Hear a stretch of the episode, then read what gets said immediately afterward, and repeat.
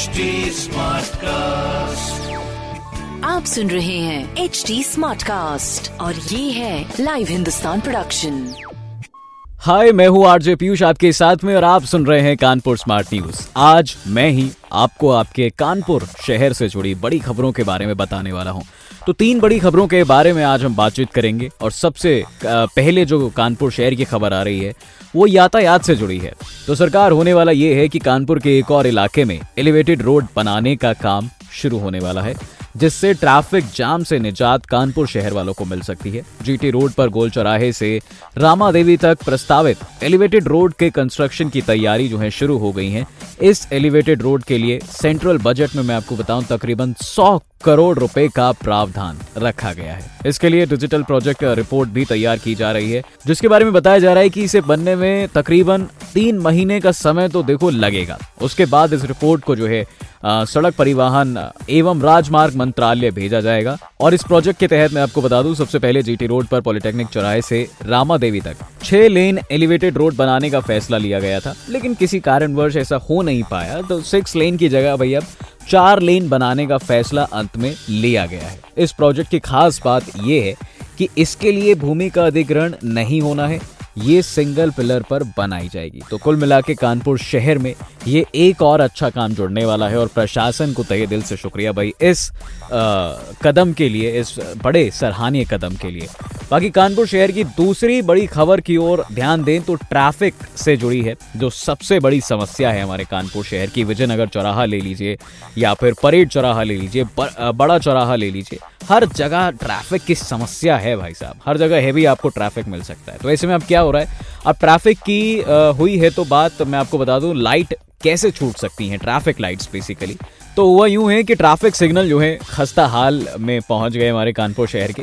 इसकी शुरुआत आईएमएस के अंतर्गत सभी चौराहों पर सिग्नल से होगी। इन सभी सिग्नल्स की जाँच मैं आपको बता दूँ, की जाएगी।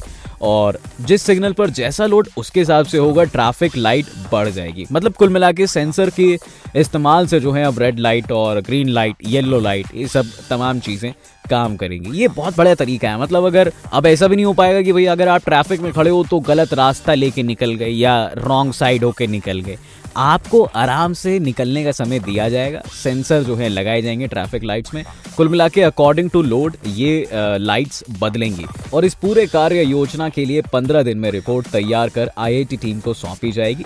ताकि आईआईटी टीम इसका रिव्यू करके और उसके बाद काम करना शुरू कर दे। तो कुल मिला के ये एक और अच्छी चीज़ हमारे कानपुर शहर यानी स्मार्ट सिटी के अंतर्गत जुड़ने वाली है।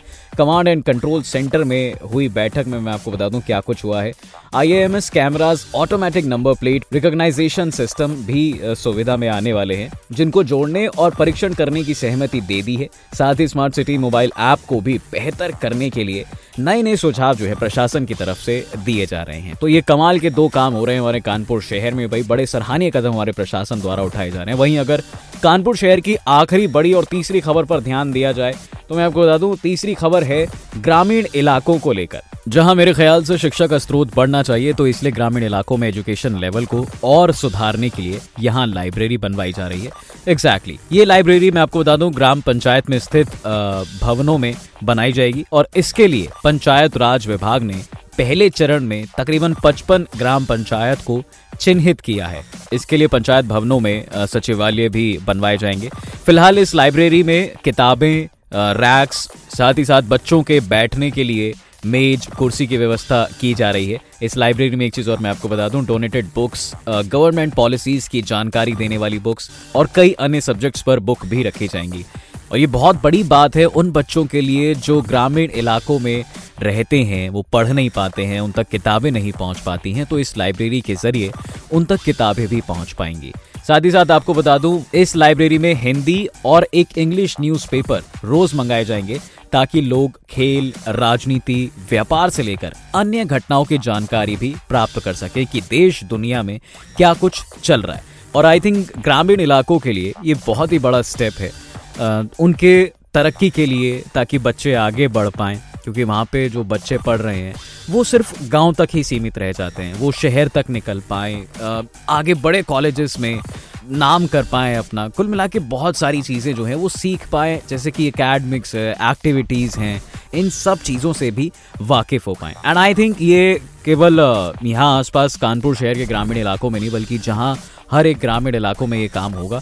उस गाँव की तरक्की ही होगी। वो गाँव का हर एक छोटा छोटा बच्चा जो है, तरक्की की ओर बढ़ेगा। तो आई थिंक प्रशासन को इस बारे में भी सोचना चाहिए। बाकी ऐसी खबरें सुनने के लिए आप पढ़ सकते हैं हिंदुस्तान अखबार। कोई सवाल हो तो ज़रूर पूछिएगा on Facebook Instagram and Twitter हमारा हैंडल है at the rate H T Smartcast और ऐसे पॉडकास्ट सुनने के लिए log on to W W W dot H T Smartcast dot com आप सुन रहे हैं एच डी स्मार्ट कास्ट और ये था live Hindustan production smart Smartcast.